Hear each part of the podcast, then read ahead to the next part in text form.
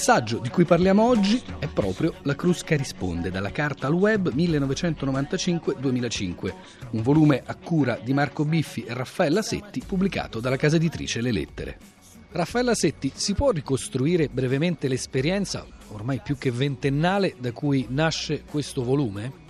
Dunque, l'esperienza di questo volume nasce dall'iniziativa di Giovanni Nencioni di fondare la rivista La Crusca per Voi, che appunto eh, aveva l'intento di proprio aprire in maniera mh, mm, dire, ufficiale e molto ampia il dialogo con uh, tutti gli amatori, lui li chiamava, della lingua italiana. È già stato fatto un primo volume di raccolta di, eh, delle risposte uscite sui primi numeri della Crusca per Voi nel 1995 e questo è eh, il seguito, non solo insomma, idealmente il seguito, ma eh, proprio ripercorre un po' l'esperienza del primo volume, anche se in questo caso abbiamo fatto delle scelte un po' diverse, nel senso che abbiamo aggiunto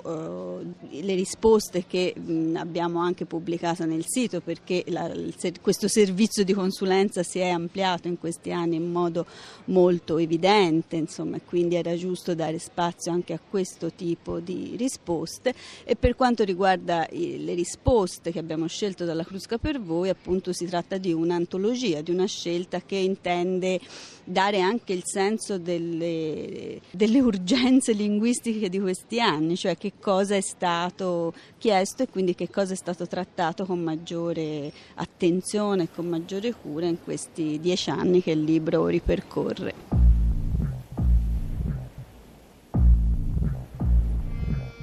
Dalla carta al web, come ha risposto l'Accademia della Crusca alla sfida di Internet? Ma mi pare che abbia risposto bene, nel senso che dal 2002, da quando abbiamo fatto cioè il primo sito ufficiale, che è praticamente un portale della lingua italiana, gli strumenti e le notizie, le informazioni che dalla carta sono passate sul web sono state tantissime. Innanzitutto molte banche dati, molti strumenti, quindi la messa a disposizione di materiale cartaceo anche di valore che sono nella biblioteca o nell'archivio dell'Accademia per studiosi ma anche per curiosi e amatori della lingua e poi soprattutto l'interazione per quanto riguarda le notizie e la consulenza linguistica che naturalmente nel passaggio da, da semplice carta stampata, la crusca per voi, al sito ha avuto un enorme sviluppo.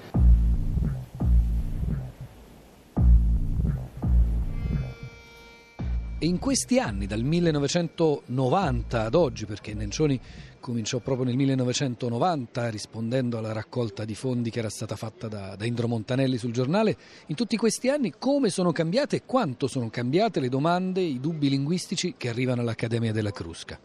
Ma eh, ci sono delle costanti sicuramente, quindi alcune domande, alcuni problemi che sono poi i problemi, eh, come dire, punti critici, punti grigi dell'italiano che restano e restano appunto in una continuità anche nelle domande che arrivano. Ci sono poi delle novità, nel senso che molti dei nostri interlocutori, proprio perché si è eh, come dire, reso molto più amichevole questo dialogo e anche più semplice per le persone accedere appunto a, a fare domande alla crusca, quindi arrivano più facilmente. Proprio per questo anche così la, la, la nuova parola, il nuovo slogan, il tormentone, cioè è chiaro che eh, quello che viene diffuso soprattutto dai grandi mezzi di comunicazione eh, insomma, incuriosisce, lascia perplessi spesso molte persone e quindi chiedono eh, lumi ecco, all'Accademia, soprattutto no, sono molte le richieste sugli anglismi, sulle neoformazioni, su tutto quello che almeno in una percezione iniziale è ritenuto brutto dal parlante medio che poi piano piano si abitua insomma, alle novità.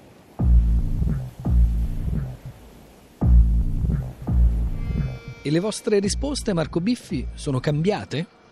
Mm, direi che le risposte non sono cambiate come metodo e come approccio, però sono cambiate tantissimo le persone che rispondono, non solo perché sono cambiate le persone fisiche, ma perché è cambiata anche la tipologia.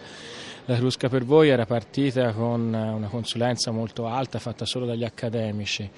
Eh, una volta che siamo passati sul sito web, quindi sono, è aumentato il volume delle domande, quindi anche l'esigenza di dare risposte, hanno cominciato piano piano a essere coinvolti anche studiosi e anche giovani studiosi. Per esempio una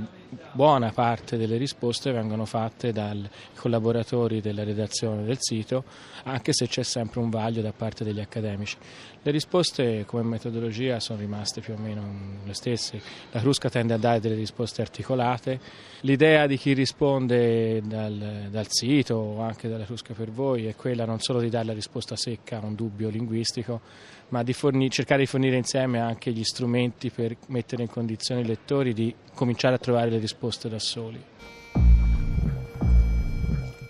Spesso più che di dubbi e di quesiti veri e propri si tratta di lamentele lamentele per le parole inglesi, lamentele per le parole nuove, ma qual è l'idea di lingua e l'idea di norma che è dietro a questo atteggiamento? Raffaella Setti. In molti ancora purtroppo c'è un, una sottesa critica al nostro atteggiamento, cioè al fatto che non si risponda spesso in maniera netta, chiara, definitiva. E questo per alcuni è irritante questo fa parte di, una, così, di un razionalismo e di un bisogno no? di risposta certa, un po' diciamo così, sulla tradizione anche della, dell'insegnamento grammaticale scolastico, su, insomma, su, tanti fattori che hanno agito su quest'idea. Eh, quello però che invece ci rende particolarmente lieti è che eh, iniziano invece ultimamente ad arrivare eh, richieste di spiegazione, cioè si è capito che tante cose eh, se spiegate, se capite, quindi se usate consapevolmente, poi hanno un senso e acquisiscono un senso appunto nella nostra comunicazione. È un po' quel senso di responsabilità della lingua di cui parlava Devoto tra l'altro prima ancora di Nencioni. Eh, e eh, lo stesso Devoto aveva appunto così auspicato una riflessione all'interno dell'Accademia per fare il vocabolario. Quindi eh, quest'idea che quando si usa e quando si pensa a, a usare dei, de, delle forme, dei termini però c'è dietro la responsabilità, allora appunto c'è un valore aggiunto. Quali sono invece i dubbi, i quesiti che tornano più spesso nell'ultimo periodo, nelle ultime settimane, negli ultimi mesi? Ci sono ovviamente cose ricorrenti che riguardano soprattutto dubbi di, di grafia, eh, di come si scrivono le cose, eh, in relazione a quelli che sono i punti critici del, del, nostro sistema, insomma quelli che sbagliano i bambini alle scuole e quelli che continuano a sbagliare gli stranieri quando imparano la nostra lingua quindi in settori più difficili in cui non c'è una precisa corrispondenza tra i fonemi, come diciamo noi linguisti, e, e, i grafemi, la scrittura, ci possono essere dei dubbi ancora che vengono riproposti.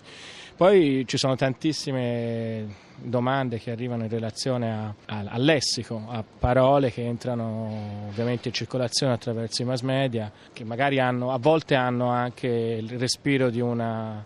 di una stagione, poi passano, però noi tendiamo sempre a prendere in considerazione per dare le risposte perché comunque il nostro è un servizio, quindi anche dare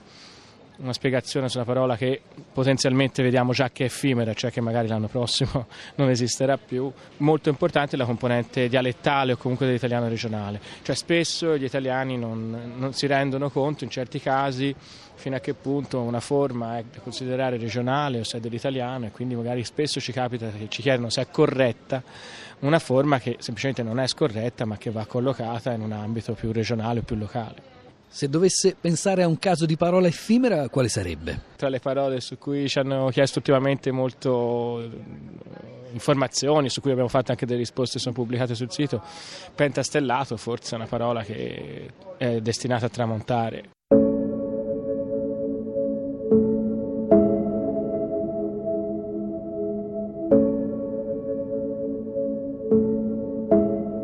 Professor Beccari. Menare il can per l'aia, cosa vuol dire? Quello che tirare per le lunghe senza concludere nulla, uno che parla e parla e parla con giri di parole però non arriva non viene mai a capo di nulla. Allora è una delle espressioni che si rifanno a quella parte della lingua italiana nata in cascina, nata in campagna. Un tempo quando si trebbiava, si menava il bue, sulla, il bue che era ben più pesante, sull'aia che passando e ripassando sui covoni che erano sparsi sull'aia liberava i chicchi di grano dalla pula farci passare su questi covoni un cane, insomma, era veramente una cosa inutile, di qui l'espressione. Bye.